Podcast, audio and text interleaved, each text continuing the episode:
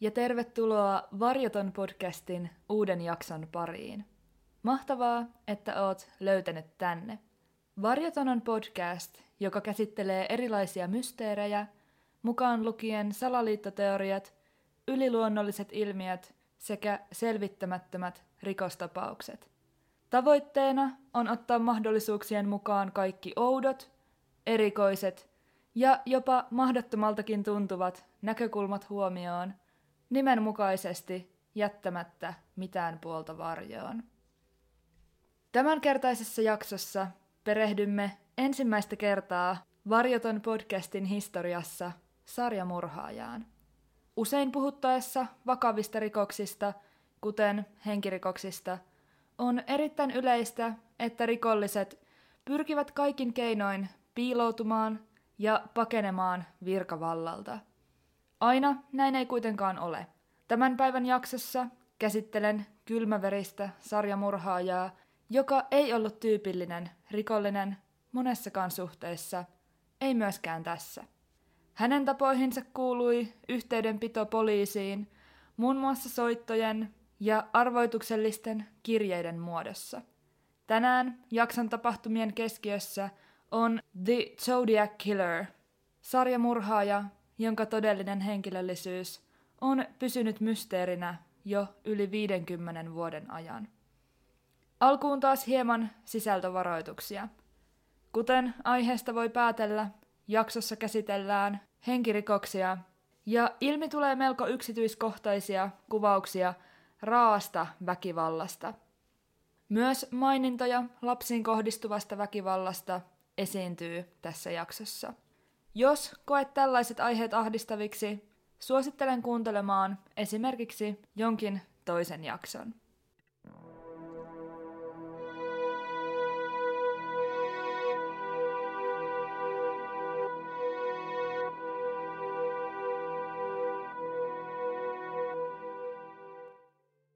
Jakson tapahtumat kuljettavat meidät Yhdysvaltoihin, Kalifornian osavaltion pohjoisosiin. 1960- ja 70-lukujen vaihteessa pohjois-kalifornialaisessa pikkukaupungissa Valehossa sekä sen lähistöllä riehui raaka sarjamurhaaja, joka myöhemmin sai nimen Zodiac. Zodiacia on kuvailtu myyttiseksi ja sarjamurhaajille tyypillisesti erittäin älykkääksi henkilöksi. Täysin varmaa tietoa Zodiacin uhreen lukumäärästä ei ole. Virallinen, todistettu tieto lukumäärästä eroaa siitä, mitä Zodiac itse asian suhteen väittää. Palaan tähän ristiriitaan vielä myöhemmin tässä jaksossa. Mutta kuka on Zodiac? Mitä hän teki? Ja miksi häntä on kuvailtu maailman röyhkeimmäksi sarjamurhaajaksi? Cherry Joe Bates syntyi 4. helmikuuta vuonna 1948 Nebraskan osavaltion suurimmassa kaupungissa Omahassa, Yhdysvalloissa. Hän oli nuorempi vanhempiensa Joseph ja Irene Batesin kahdesta lapsesta. Batesin perhe muutti Kalifornian osavaltioon Cherin ollessa yhdeksänvuotias. Lapsuudessaan Cherry haaveili lentoemännän urasta. Häntä on kuvailtu suloiseksi, ulospäin suuntautuneeksi tytöksi. High schoolista valmistumisen jälkeen Cherry aloitti opiskelun Riverside City Collegeissa vuonna 1966. Kyseisenä vuonna 30. lokakuuta 18-vuotiaan Cherry Joe Batesin kimppuun hyökättiin Kolitsin kirjaston parkkipaikan takana. Tytön tiedetään viettäneen koulun kirjastossa aikaa opiskelun merkeissä aina kirjaston sulkemisaikaan kello 20 yhteen saakka. Kirjastosta poistumisen jälkeen hyökkääjä surmasi Batesin iskien tätä lukuisia kertoja pienikokoisella puukolla. Rikoksella ei ollut silminnäkijöitä, eikä tapaukseen liittynyt ryöstöä tai seksuaalista hyväksikäyttöä. Eräs Riverside City Collegein opettaja kertoi myöhemmin nähneensä tuntemattoman miehen väijyneen varjoissa Cherin auton läheisyydessä, kirjaston sulkemisajan tienoilla. Rikospaikka sekä myöhemmin tutkittu Cherin ruumis antoivat tutkijoille lukuisia todisteita erittäin raivokkaasta fyysisestä kamppailusta. Cherry oli ilmeisesti pyrkinyt puolustautumaan raapimalla hyökkäjänsä käsiä, kaulaa ja kasvoja sekä tuoksinnan lomassa repinyt irti hänen rannekellonsa, minkä uskotaan löytyneen rikospaikan välittömästä läheisyydestä. Rikospaikalla oli havaittavissa myös runsaasti kengän jälkiä, jotka yhdistettiin armeijatyylisiin kenkiin. Tätä tapausta ei olla voitu virallisesti yhdistää Zodiaciin, vaikka tämä vuosia myöhemmin on väittänyt syyllistyneensä surmatyöhön. Tapaukseen liittyy runsaasti Zodiacille tyypillisiä piirteitä, kuten myöhemmin jaksossa ilmi tulevia vihjekirjeitä. Noin puoli vuotta Batesin murhan jälkeen eräästä Riverside City Collegein pulpetista löydettiin runo. Runossa oli selkeitä viittauksia nuoreen naiseen kohdistuneesta teräaseen kanssa toteutetusta hyökkäyksestä. Osa uskoo Cherry Joe Batesin olevan Zodiacin ensimmäinen uhri, mutta kuten sanottu, varmuutta tästä ei ole.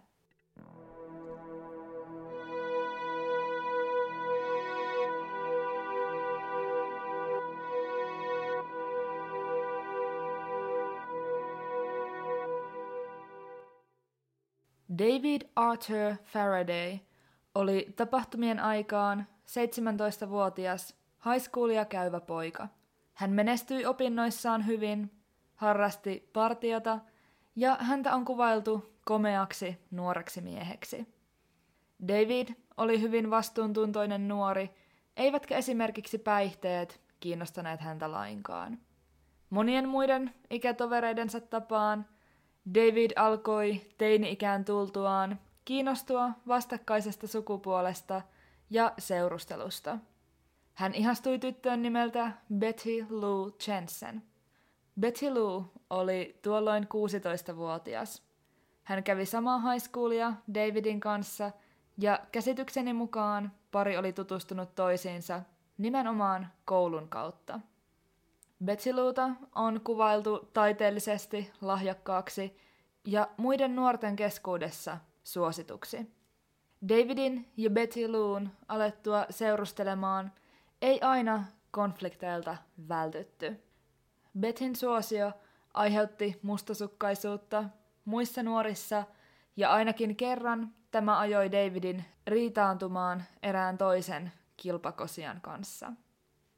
Joulukuun 20. päivä vuonna 1968 Betty Lou Jensen ja David Arthur Faraday lähtivät viettämään ensimmäisiä yhteisiä treffejään. Nuorten aikeissa oli mennä katsomaan high schoolin konserttia. Betty Lou lupasi vanhemmilleen palata kotiin viimeistään kello 23 mennessä.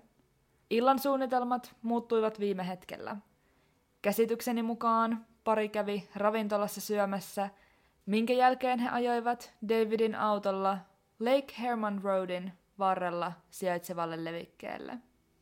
Tällaiset pariskuntien kuhertelukohteet ovat yleisiä ainakin amerikkalaisissa elokuvissa, ja sellainen itselläni tästä tuli heti mieleen. Mutta myös tämä ihan tosielämän paikka oli hyvin suosittu rakastavaisten nuorten keskuudessa. Joulukuinen ilta oli poikkeuksellisen kylmä ja David olikin säätänyt auton lämmityksen täysille. Ohiajaneet autot ovat myöhemmin raportoineet havainneensa Davidin auton tapahtumapaikalla. Yksi ohiajaneista autoista kuitenkin pysähtyi levikkeelle. Autosta nousi aseistautunut mies joka käveli nuorten auton luo. Mies käski Davidin ja Betty Loon nousta autosta, mutta ennen kuin David kunnolla ehti auton ulkopuolelle, mies ampui tätä päähän, minkä seurauksena David kaatui tiedottomana maahan. Betty Lou yritti paeta, mutta myös hän sai useita kohtalokkaiksi käyneitä laukauksia selkäänsä. Illan tapahtumien kulusta ei ole saatavilla täysin selkeää tai varmaa kuvausta, ja äsken kuvailemani tapahtumat perustuvatkin hyvin pitkälti rikostutkijoiden oletuksiin ja johtopäätöksiin.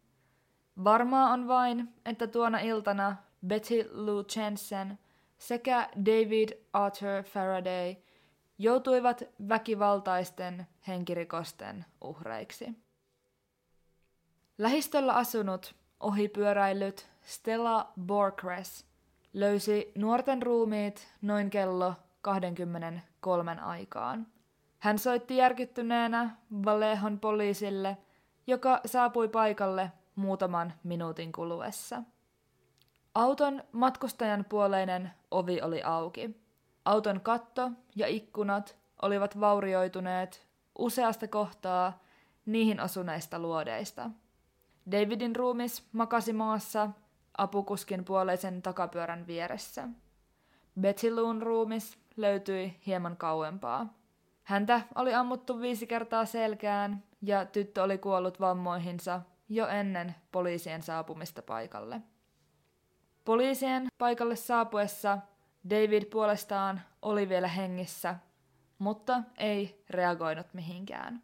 David menehtyi vammoihinsa matkalla sairaalaan. Ensi alkuun epäilykset kohdistuivat Betty Loon ihailijaan, joka oli aikaisemmin riitautunut Davidin kanssa. Pojalla oli kuitenkin alibi tapahtuma-ajankohdalle ja hän pääsi pois epäilyksen varjosta. Osa poliiseista uskoi kaksoismurhan liittyvän huumeisiin, mutta kun näyttöä tähän tai mihinkään muuhunkaan tutkintalinjaan ei saatu, tapaus jäi mysteeriksi.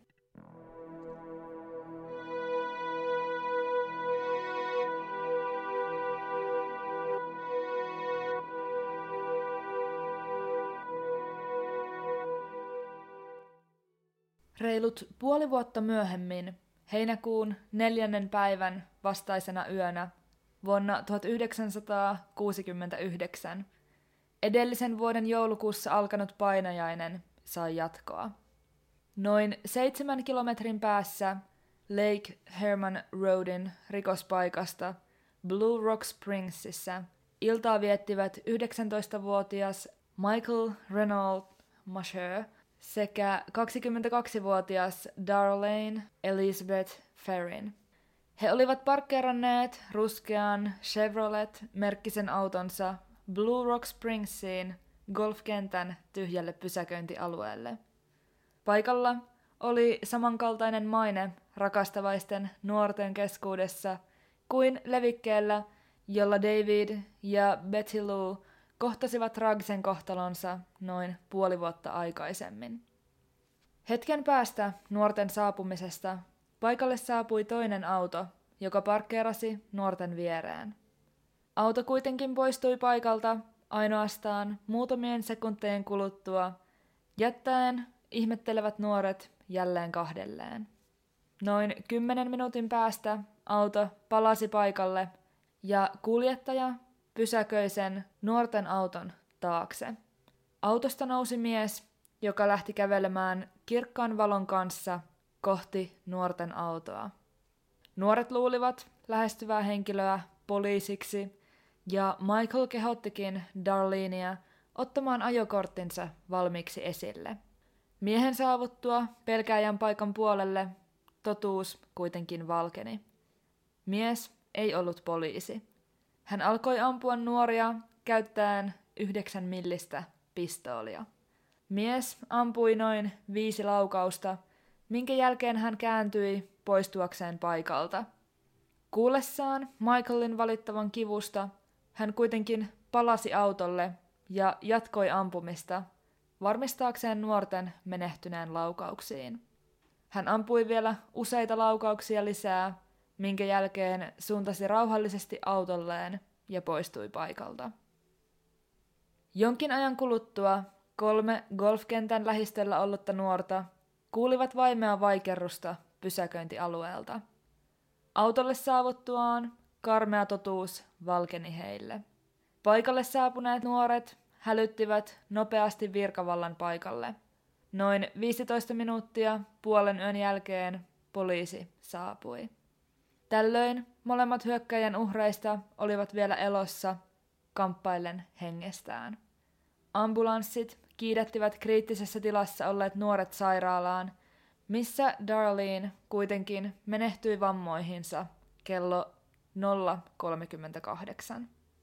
Vain hetkeä myöhemmin, noin kello 0.40, Valehon poliisi sai puhelun, jossa pilkolliseksi kuvailtu miesääni kertoi surmanneensa juuri kaksi nuorta Blue Rock Springsissa. Samalla hän kertoi olevansa vastuussa myös edellisessä joulukuussa tapahtuneesta Lake Herman Roadin hyökkäyksestä. Puhelu jäljitettiin erään poliisilaitoksen läheisyydessä sijainneen huoltoaseman puhelinkoppiin. Soittajaa ei kuitenkaan koskaan tavoitettu. Alkoi vaikuttaa kuitenkin selvältä, että nämä kaksi tapausta todella liittyivät toisiinsa. Uhreiksi näytti joutuneen satunnaisesti valikoidut nuoret. Kummallakin kerralla hyökkääjä oli ampunut useita laukauksia ja päässyt pakenemaan paikalta, jättämättä rikostutkijoille hyödyllisiä sormen, renkaan tai jalanjälkiä. Kuin ihmeen kaupalla Michael Masher selvisi hyökkäyksestä lukuisista ampumahaavoistaan huolimatta. Hän kykenikin antamaan asemiehestä kuvauksen. Michael ei tunnistanut hyökkääjää, mutta kertoi tämän olleen vaalea-ihoinen, noin 25-30-vuotias mies, jolla oli vaalean ruskeat, kiharat hiukset.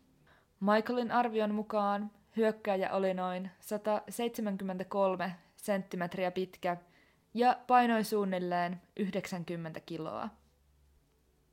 Vajaan kuukauden päästä Blue Rock Springsin hyökkäyksestä ensimmäinen elokuuta vuonna 1969 kolme eri San Franciscon alueella toiminutta sanomalehteä The Vallejo Times Herald, The San Francisco Chronicle sekä The San Francisco Examiner saivat jokainen nimettömät mystiset kirjeet. Kirjeet oli varusteltu San Franciscon postileimalla ja ne olivat käsin sinisellä huopakynällä kirjoitettuja, keskenään lähestulkoon identtisiä. Kirjeiden lähettäjä kertoi olevansa syyllinen Lake Herman Roadin ja Blue Rock Springsin hyökkäyksiin. Todistaakseen tämän, hän oli liittänyt kirjeisiin mukaan yksityiskohtaisia tietoja hyökkäyksistä. Sellaisia, jotka vain hän ja poliisi saattoivat tietää. Tällaisia olivat esimerkiksi ammuttujen laukausten määrä, käytettyjen luotien tyyppi, uhrien vaatetus sekä ruumiiden tarkka asento. Kirjeiden yhteydessä kirjoittaja toimitti julkisuuteen kryptisen arvoituksen. Aiemmin mainituille sanomalehdille saapui kullekin yksi kolmasosa mystistä koodia. Lähettäjän mukaan nämä koodit yhdistämällä ja ratkaisemalla hänen henkilöllisyytensä olisi mahdollista selvittää. Tämä ensimmäinen koodiviesti oli kaikista pisin ja se sisälsi yhteensä 408 merkkiä. Merkit olivat toisistaan poikkeavia ja niiden joukossa oli satunnaisessa järjestyksessä muun muassa kreikkalaisia aakkosia, tähtimerkkejä, morseaakkosia sekä sääsymboleja. Kirjoittaja vaati koodien julkaisemista lehtien etusivulla tiettyyn päivään mennessä. Jos hänen vaatimuksiinsa ei taivuttaisi, hän uhkasi suuttuvansa ja näin ollen surmaavansa enemmän ihmisiä jo seuraavana päivänä. Ehkä tämän pelossa kukin lehdistä todella julkaisi oman osansa koodia. Poliisi ei kuitenkaan vakuuttunut siitä, että kirjeiden ja kryptisen koodin lähettäjä oli todella vastuussa mainituista surmatöistä. He pyysivätkin lähettäjältä lisäkirjettä. Itse pohdin, että tarvitsivatko poliisit todella lisää vakuuttelua, niin kuin he asian kirjoittajalle ilmaisivat, vai oliko toiveissa mahdollisesti lisävihjeet tai jopa paljastukset, joita kirjoittaja saattaisi lisäkirjeessä tahallisesti tai tahattomasti antaa. Niin tai näin, kirjoittaja todella vastasi poliisin pyyntöön ja lähetti kaivatun lisäkirjeen. Kirje saapui sanomalehti The San Francisco Examinerin toimitukseen. Kirjeessä kirjoittaja nimesi itsensä ensimmäisen kerran Zodiaciksi, aloittamalla kirjeen lauseella Dear editor, this is the Zodiac speaking. Tässä kirjassa Zodiac toi ilmi yhä uusia, äärimmäisen yksityiskohtaisia tietoja tekemiinsä murhiin liittyen, tavoitteenaan edelleen todistaa todella olevansa niiden takana. Hän kertoi kolmisivuisessa kirjeessään vaihe vaiheelta, kuinka hän surmasi Betty Lou Jensenin, David Faradayn sekä Darlene Ferrinin. Lisäksi hän moitti poliiseja virheellisen tiedon jakamisesta lehdissä. Kirjoittajan mukaan hän ei suinkaan poistunut golfkentän parkkipaikalta renkaat ulvoen, niin kuin poliisi kirjeen mukaan väitti Valehon paikallislehdessä. Todellisuudessa hän harkitusti ajoi autonsa rauhallisesti pois rikospaikalta. Tällöin hän ei omien sanojensa mukaan herättäisi niin paljon huomiota. Kirjoittaja oli allekirjoittanut kirjeen ikään kuin piirretyllä tähtäimen kuvalla, ympyrällä, minkä yli oli vedetty risti. Tästä merkistä muodostui Zodiacin tunnus. Noin viikon kuluttua koodien julkaisusta North Salinasin koulussa työskentelevä opettaja Donald Harden ratkaisi Zodiacin koodin viimeistä riviä lukuun ottamatta yhdessä vaimonsa Betty Hardenin kanssa purettuaan koodia 20 tunnin ajan. Toisin kuin oli annettu ymmärtää, arvoitus ei paljastanut kirjoittajan henkilöllisyyttä. Sen sijaan koodi sisälsi kuvauksia kylmäverisen murhaajan sielun maisemasta. Hän muun muassa kertoi pitävänsä ihmisten tappamisesta, sillä se on hauskaa ja mielekkäämpää kuin villieläinten tappaminen. Hänen mukaansa ihminen on maailman vaarallisin eläin, ja täten sen tappamisesta saa kaikkein jännittävimmän kokemuksen. Hän uskoi, että kuoleman jälkeen paratiisissa – kaikki hänen tappamansa ihmiset päätyvät hänen orjikseen. Tämä oli myös syy siihen, miksei kirjoittaja paljastanut henkilöllisyyttään. Silloin hänen orjien keräämisensä hidastuisi. Koska murhiin syyllistyneen miehen henkilöllisyys ei koodin myötä selvinnyt, olivat poliisit jälleen lähtökuopissa. Jonkinlaista henkilökuvaa pyrittiin kuitenkin muodostamaan – käyttäen apuna muun muassa psykiatrien ammattitaitoa. Kirjeiden ja ratkaistun koodin perusteella pääteltiin, että murhaaja sai tappamisesta todennäköisesti seksuaalista tyydytystä. Lisäksi ajateltiin, ettei hän kokenut saavansa ansaitsemaansa arvostusta elämässä. Lääkäreiden mukaan viittaukset paratiisiin ja siellä toimiviin orjiin – kielivät paranoidisesta suuruuden hulluudesta. 27. syyskuuta vuonna 1969 poliisi sai soiton Napaan vajaan 30 kilometrin päässä Valehosta sijaitsevan pikkukaupungin pääkadulla olleen autopesulan yleisöpuhelimesta. Puhelun toisessa päässä ollut miesääni kertoi surmanneensa juuri kaksi nuorta San Franciscon lähellä sijaitsevalla Beressan järvellä. Poliisi sai nopeasti tietonsa, mistä puhelu oli soitettu. Poliisin saapuessa paikalle puhelimen kuuloke heilui vielä johdon varassa soittajan jäljiltä. Kuten arvata saattaa, tälläkin kertaa soittaja oli poliisille jo valitettavan tutuksi tullut mutta silti tuntemattomaksi jäänyt The Zodiac Killer –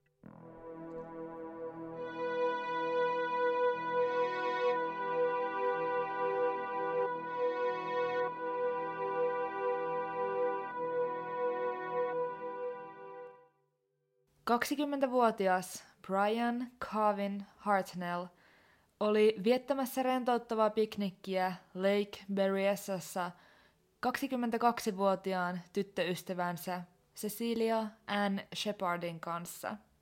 Yliopistossa opiskeleva pariskunta tapasi ensimmäistä kertaa kesän aikana. Päivä oli aurinkoinen ja paikka vaikutti kaikin puolin täydelliseltä. Nuoret olivat löytäneet viihtyisen paikan piknikviltilleen järven länsirannalta pienestä niemenkärjestä. Kesken pariskunnan piknikin Cecilia havahtui lähellä olevan miehen erikoiseen käytökseen. Nuorten piknikpaikkaa lähestyvä mies piiloutui puun taakse, missä hän veti päähänsä mustan teloittajan hupun. Hupun on kuvailtu muistuttaneen keskiaikaisen pyövelin asustetta. Sen, mitä hupun silmien reijät olisivat paljastaneet miehen kasvoista, hän oli peittänyt aurinkolaseilla. Miehen rinnassa oli jo tutuksi tullut Zodiacin merkki, tähtäintä muistuttava ympyrä, jota halkoo risti. Vyöllään mies piti tupessa olevaa veistä. Hän lähestyi nuorta paria uhaten heitä metallin sinisellä pistoolilla. Aseella uhaten hyökkäjä sitoi nuorten kädet ja jalat ja ilmaisi aikeensa ryöstää heidät. Sidotut Brian ja Cecilia makasivat avuttomina maassa, jolloin mies kertoi tukahtuneella äänellä, että hänen oli puukotettava nuoret. Brian Hartnell sai yhteensä kuusi selkään kohdistunutta puukoniskua. Cecilia Shepardia hyökkäjä iski yhteensä kymmenen kertaa selän ja vatsan seudulle. Jos ymmärsin oikein, Brian pyrki teeskentelemään kuollutta, jotta hyökkääjä ei kohdistaisi häneen enempää väkivaltaa ja hänen olisi mahdollista selvitä. Lopulta kylmäverinen tappaja kääntyi ja poistui paikalta, kävellen rauhallisesti rinnettä ylös, sinne mistä oli tullutkin. Hyökkääjän poistuttua Brian oli edelleen tajuissaan, ja muutaman minuutin kuluttua myös Cecilia virkosi. He alkoivat välittömästi huutaa apua. Avunhuudot kantautuivat järvellä olleiden kalastajien korviin, jotka välittömästi hälyttivät paikalle apua. Poliisin ja ensihoitohenkilökunnan saavuttua paikalle molemmat nuoret olivat vielä tajuissaan. He antoivat kuvauksen hyökkääjästä, kertoen tämän olleen valkoihoinen mies, jolla oli ruskeat, rasvaiset hiukset. He arvioivat miehen pituudeksi noin 180 senttimetriä ja painoksi ainakin 77 kiloa. Cecilia menehtyi sairaalassa saamiensa vammoihin kahden päivän päästä hyökkäyksen tapahtumisesta. Brian selvisi hyökkäyksestä lukuisista vammoistaan huolimatta. Hänen kertomuksensa tapahtumista sai Napan ja Vallehan asukkaat kauhun valtaan, ja harva enää uskalsi liikkua kaduilla ja puistossa, etenkään pimeän tulon jälkeen. Tuo alussa kuvailemani puhelinsoitto Zodiacilta poliisille soitettiin noin tuntia hyökkäyksen jälkeen. Myös Lake Berryessan hyökkäykseen liittyi Zodiakin puolelta poliisiin kohdistettua ivailua. Hän kirjoitti Brianin valkoisen Volkswagenin kylkeen tussilla kahden aikaisemman hyökkäyksen Lake Herman Roadin sekä Blue Rock Springsin tapahtumapäivät sekä tämän uusimman hyökkäyksen päivämäärän ja kellonajan 6.30 tarkoittaen ilta-aikaa. Tuoreimpaan hyökkäykseen viitaten hän kirjoitti autoon myös by knife, eli puukolla. Näiden lisäksi hän lisäsi autoon tunnusmerkkinsä, tähtäintä muistuttavan symbolin. Lake Berryessan hyökkäys erosi kahdesta aikaisemmasta varmasti Zodiacin tekemästä iskusta siinä, että se tapahtui keskellä päivää, valoisen aikaan, ja siinä käytettiin ampuma-aseen sijaan teräasetta. Zodiac oli iskenyt taas, eikä painajainen olisi edelleenkään ohi.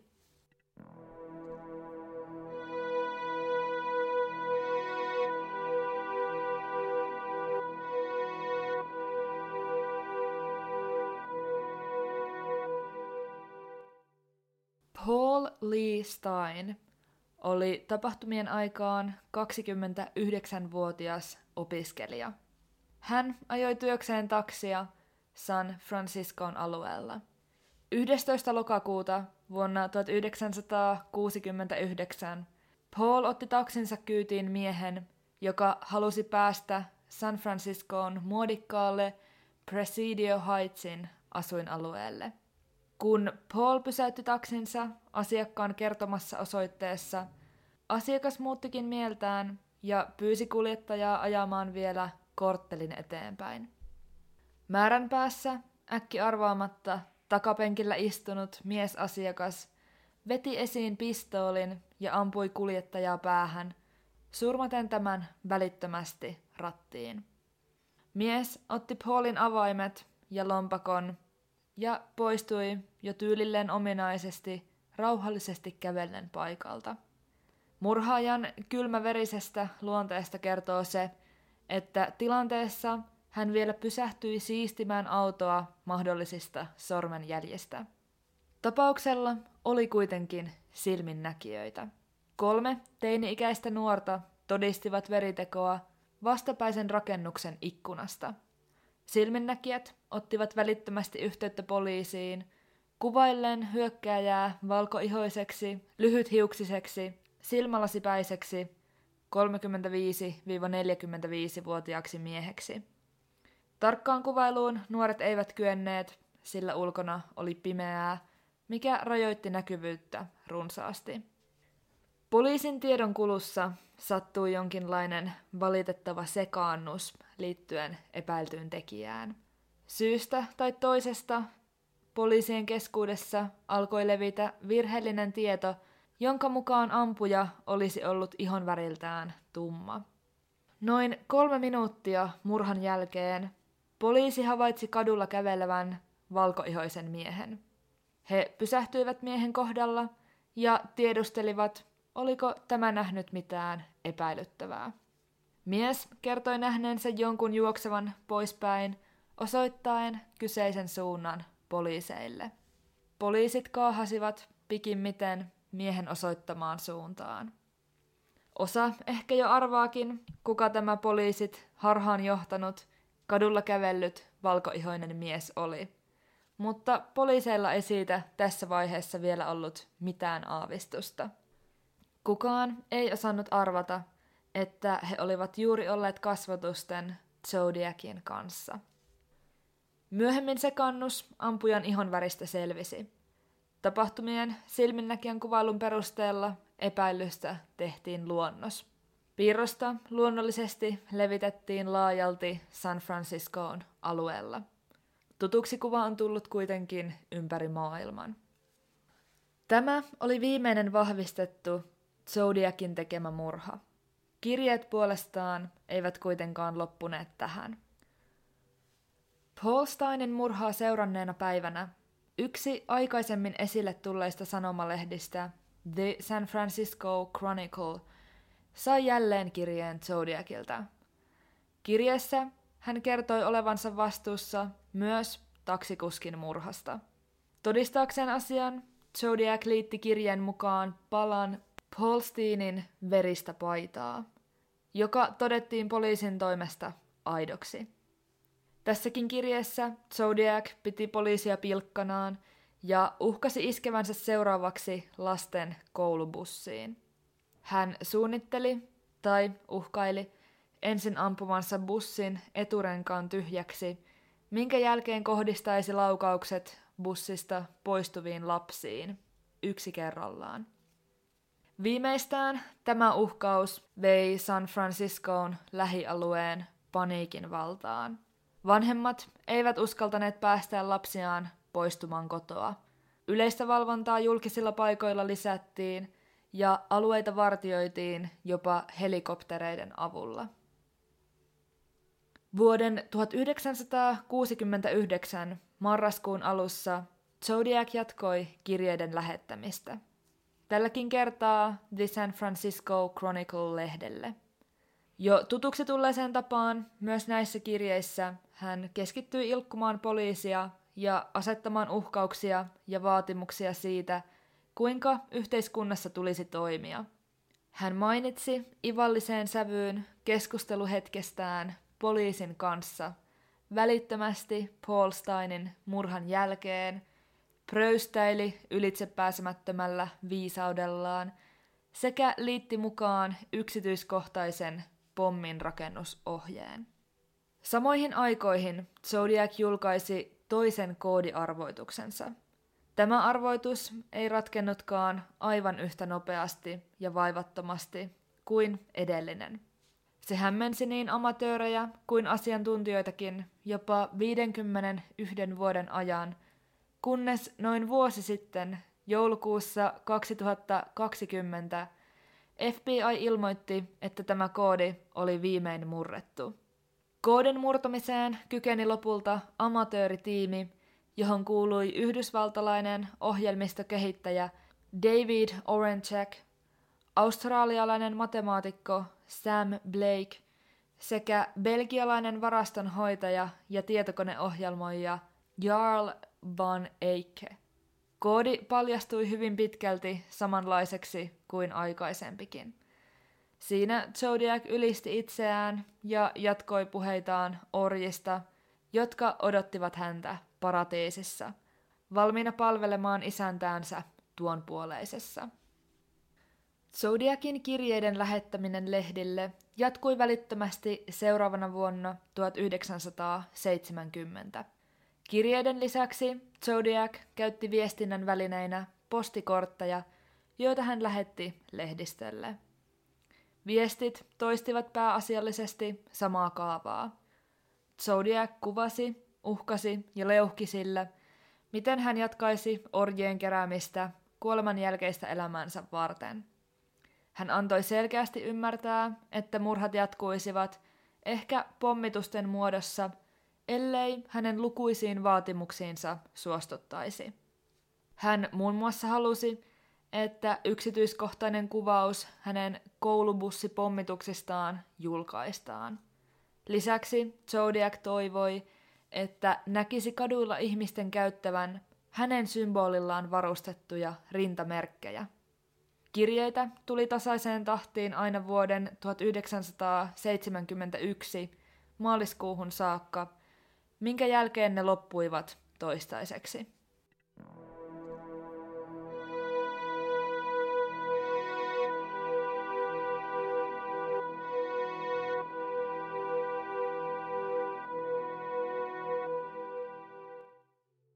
Vaikka Zodiac on yhdistetty varmuudella vain neljään aiemmin kuvailtuun hyökkäykseen, joihin liittyy yhteensä seitsemän ihmistä, on hänen nimensä noussut esiin liittyen useaan muuhunkin tapaukseen, kuten alussa mainittuun Cherry Joe Batesin murhaan.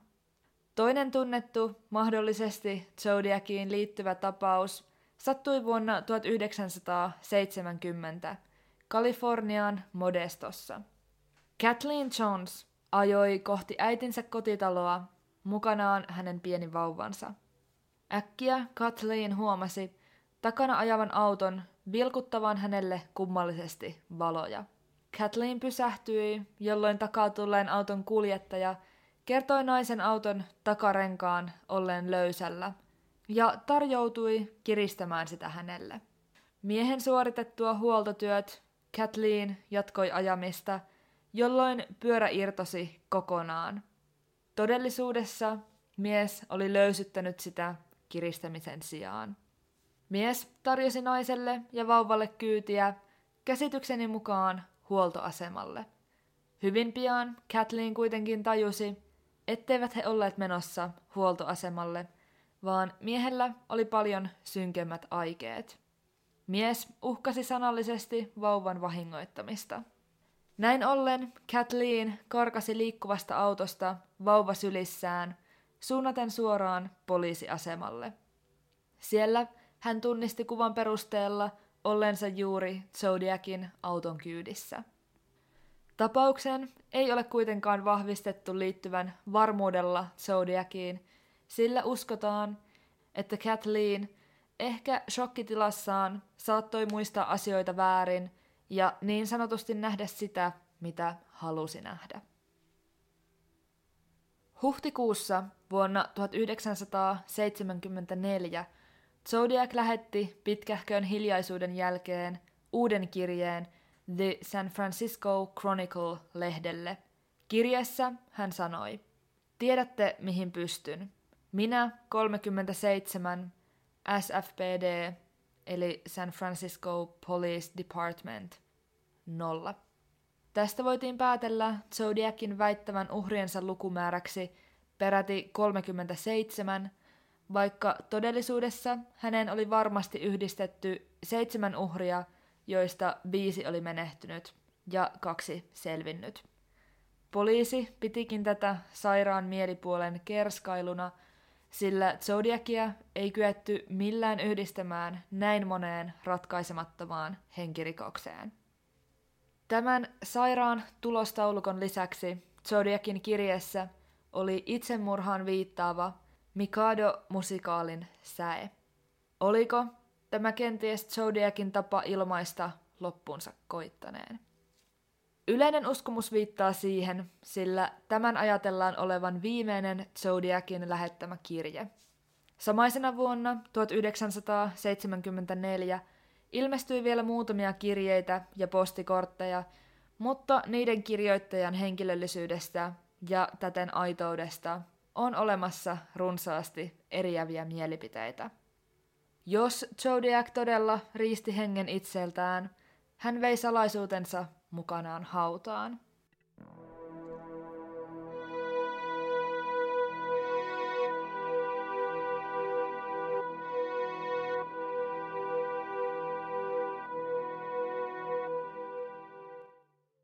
Kuka tämä kylmäverinen sarjamurhaaja on? Vuosien varrella hänen on yhdistetty äärimmäisen monia nimiä, toiset uskottavammilla perusteilla, toiset ehkäpä hieman kaukaa haetummin. On hahmotettavissa kuitenkin muutamia pääepäiltyjä, joihin suurimmat näytöt johtavat. Lawrence Kane on yksi lukuisista pääepäillyistä. Kane syntyi 29. huhtikuuta vuonna 1924 Brooklynissa, New Yorkissa. Hän kasvoi perheen ainoana lapsena, sillä hänen kahdesta veljestään kumpainenkin menehtyi jo hyvin nuorella iällä. Kane liittyi Yhdysvaltain armeijaan toisen maailmansodan aikoihin vuonna 1943. Siellä hän oppi alkeellisia taitoja kryptiseen viestintään liittyen. Hänen tiedetään oppineen muun muassa morsekoodi, mutta yleisen uskomuksen mukaan Kanein taidot Zodiakin tasoiseen salakieleen eivät voisi olla näin suuria. 1960-luvulla Kane oli lukuisia kertoja pidätettynä suhteellisen lievistä rikoksista, kuten myymälävarkauksista. Vuonna 1962 Kane joutui vakavaan autokolariin Kalifornian San Methossa, minkä myötä hän sai aivovamman – Tämän aivovamman arvioitiin aiheuttavan miehen käytökseen arvaamattomia piirteitä, eikä hänen katsottu kaikissa tilanteissa kyenneen hallitsemaan itseään. Keinillä on raportoitu olleen myös joitakin henkisiä ongelmia elämänsä aikana, mitkä voisivat johtaa hänen taipumustaan väkivaltaiselle käytökselle. Keinin käsialaa on verrattu Zodiakin kirjeisiin, ja samankaltaisia piirteitä on kyetty hahmottamaan. Taksikuski Paul Steinin murhan jälkeen Zodiakin kanssa jutellut poliisi on sitä mieltä, että yhdennäköisyys Zodiakin ja Lawrence Kanein välillä on merkittävä. Lawrence Kanea ei ole pystytty suoraan yhdistämään mihinkään varmasti Zodiakin tekemistä rikoksista.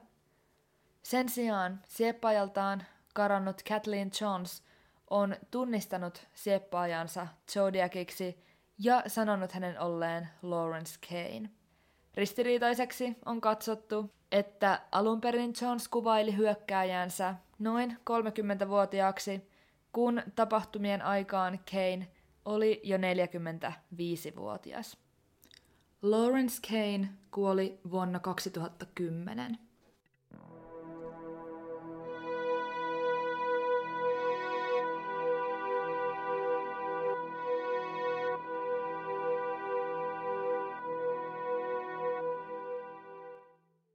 Arthur Lee Allen syntyi 18. joulukuuta vuonna 1933 Honolulussa, Havajella. Hän oli kaksilapsisen perheen esikoinen. 1940-luvulla perhe muutti Vallejoon, Kaliforniaan, missä Allen vietti nuoruutensa. Hän opiskeli paikallisessa collegeissa vapaita taiteita. Kesäisin Allen työskenteli uimahallin henkivartijana ja purjeentekijänä telakalla. Allen rakensi uraa laivaston palveluksessa aina vuoteen 1958 asti, minkä jälkeen hänet erotettiin jonkinlaisen miehen aiheuttaman häiriön vuoksi virastaan. Tämän jälkeen mies siirtyi työskentelemään luokanopettajan tehtäviin. Ensimmäisessä koulussa Allen ehti toimia noin neljä vuotta, minkä jälkeen hänet erotettiin. Erottamisen syynä oli miehen autosta koulun parkkipaikalta löytynyt ladattu ase. Tämän jälkeen Allen siirtyi opettajan tehtäviin toiseen alakouluun. Mies erotettiin myös tästä opettajan työstä vuonna 1968. Tällä kertaa epäillyn lapseen kohdistuneen seksuaalisen hyväksikäytön tai ahdistelun takia. Epäonnistuminen työuralla johti Allenin vaikean masennuksen partaalle. Ahdistuneisuuttaan mies pyrki lievittämään alkoholilla. Hän teki vielä lyhytkestoisia pätkätöitä, ainakin eräällä bensa-asemalla. Myös tämä työsuhde päättyi irtisanomiseen. Tällä kertaa syynä olivat Allenin epäluotettavuus, alkoholisoituneisuus sekä liian syvä kiinnostus nuoria tyttölapsia kohtaan. Allenia onkin yleisesti luonnehdittu obsessoituneeksi nuoria lapsia kohtaan. Hänellä on lisäksi kuvailtu esiintyvän vahvoja piirteitä naisvihasta. Ymmärrykseni mukaan Alleen tuomittiin kerran myöhemmin vuonna 1974 lapsen seksuaalisesta hyväksikäytöstä kahden vuoden vankeuteen. Vasta näin äänittäessä tulikin mieleeni, voisiko tässä olla mahdollisesti syy Zodiakin kirjeiden loppumiseen. Jos hän olikin tuosta hetkestä eteenpäin vankilassa, kykenemätön lähettämään kirjeitä. Mene ja tiedä. Tapahtumien aikaan Alleen asui Valehossa. Häntä kuulusteltiin tapahtumiin liittyen ensimmäisen kerran vuonna 1969, sillä hänen oli raportoitu liikkuneen Lake Berryessan alueella Brianiin ja Ceciliaan kohdistuneen hyökkäyksen aikaan. Vuonna 1971 eräs Allenin ystävä kertoi käyneensä hyvin epäilyttävän keskustelun miehen kanssa vuoden 1969 tammikuussa. Tuolloin Allen oli ilmaissut haluaan surmata ihmisiä ja toimia nimellä Zodiac. Osa tapaukseen perehtyneistä on tämän perusteella arvioinut Allenin olleen jonkinlainen Zodiac-fani ja halunneen täten ottaa kyseenalaista kunniaa Zodiakin teoista itselleen. Allenin kykyä ja valmiuksia monimutkaisten koodien luomiseen on kyseenalaistettu suuren yleisön toimesta. Poliisi on tutkinut Allenia runsaasti. Hänen käsialansa ei tutkimusten perusteella näytä sopivan Zodiakin kirjeissä esiintyvään käsialaan. Lisäksi miehen asunto on tutkittu kahteen otteeseen vuosina 1972 sekä 1991. Ensimmäisellä tutkintakerralla asunto ei kätkenyt sisäänsä mitään epäilyksiä herättävää, mutta jälkimmäisellä kerralla asunnosta löydettiin kirjoituskone. Kone osoittautui samanlaiseksi mitä oli käytetty ainakin yhden Zodiakin kirjoittaman kirjeen kirjoittamiseen. Mainittakoon, että suurin osa kirjeistä oli kirjoitettu käsin, mutta ainakin yksi oli siis kirjoitettu kirjoituskoneella. Juurikin tällaisella kirjoituskoneella, mikä Allenin hallusta löytyi. Lisäksi samaisella tutkintakerralla asunnosta löytyi Zodiac-merkkinen rannekello. Kaikki todisteet Arthur Alenia vastaan ovat aihetodisteita. Hänen DNAnsa ei täsmää rikospaikoilta tai kirjeiden postimerkeistä kerättyihin DNA-jälkiin. Zodiacista kertovassa elokuvassa Arthur Allen paljastuu Zodiaciksi, mikä on osaltaan vaikuttamassa ihmisten mielipiteisiin myös todellisuudessa. Realistisesti ajateltuna todisteet ovat kuitenkin hyvin kevyitä, ja niiden myötä on vaikea perustella mitään suuntaan tai toiseen. Arthur Lee Allen menehtyi vuonna 1992 sydäninfarktiin, emmekä näin ollen siis saa ainakaan häneltä itseltään enää totuutta tietää.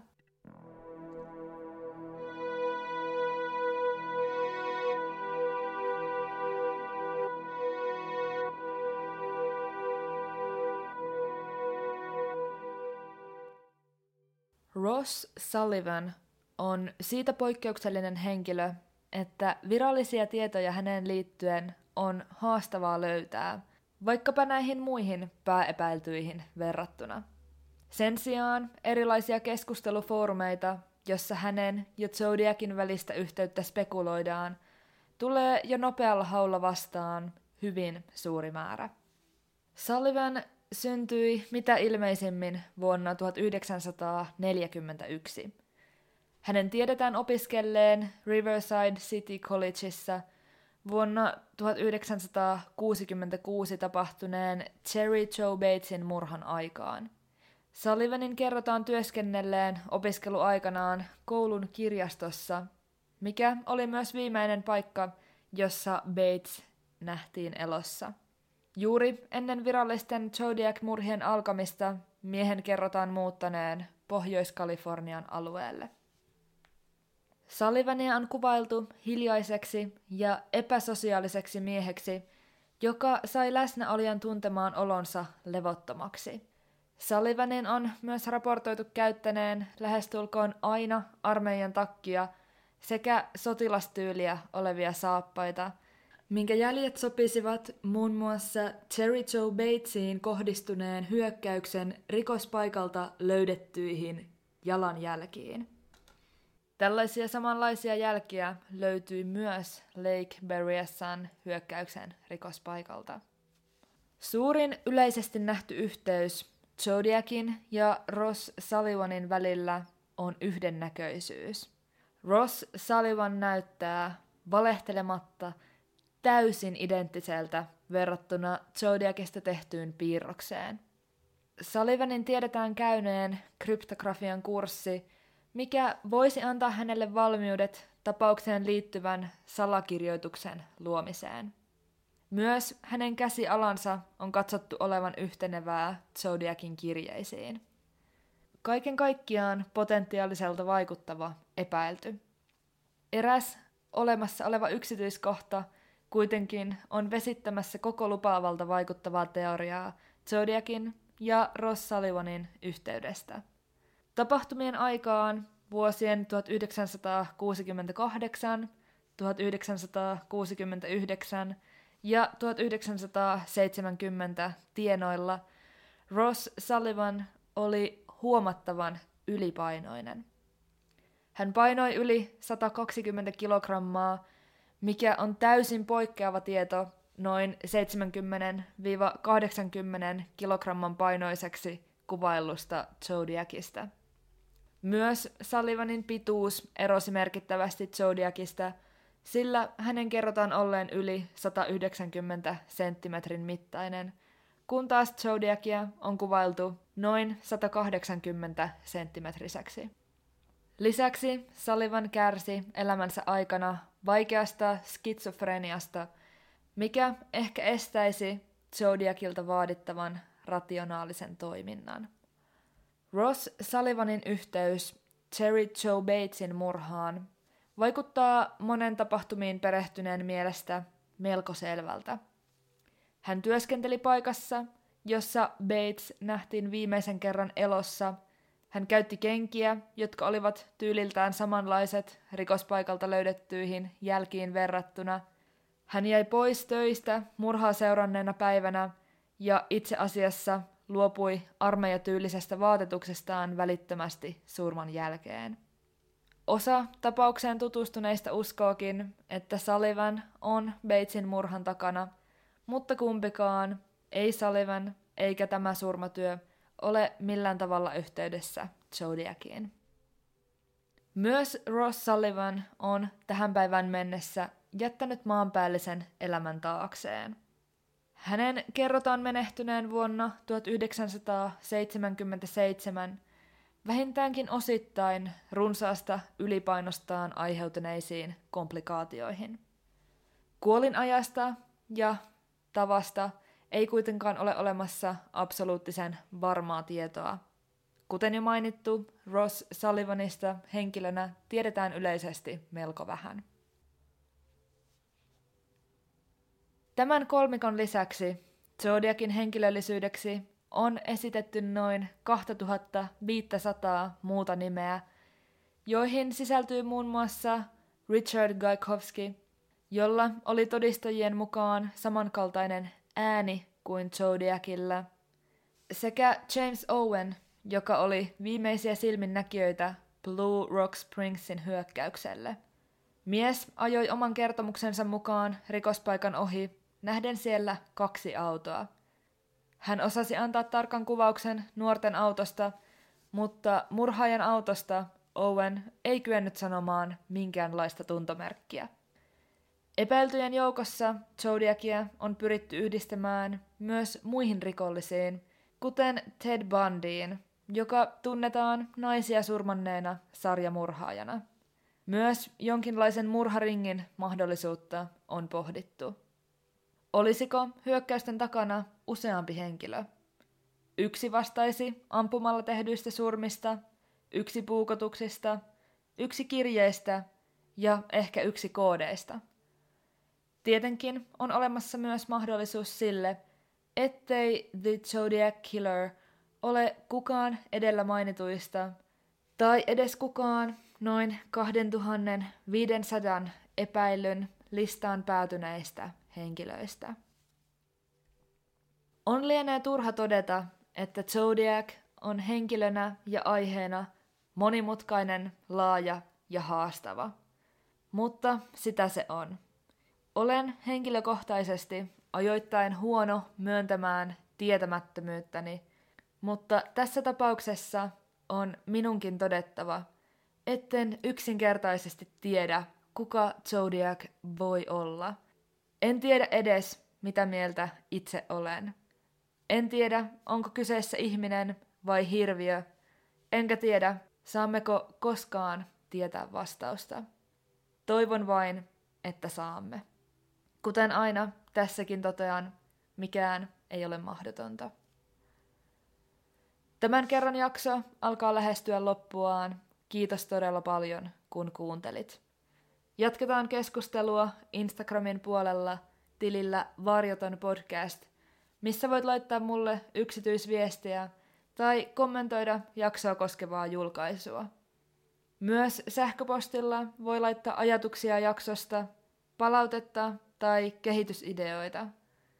Olisi erittäin mielenkiintoista kuulla teidän mielipiteitänne ja ajatuksianne tätä mysteeriä koskien. Ensi kerralla mulla on aiheena joku muu mysteeri, jota käsitellään avoimesti jättämättä mitään varjoon.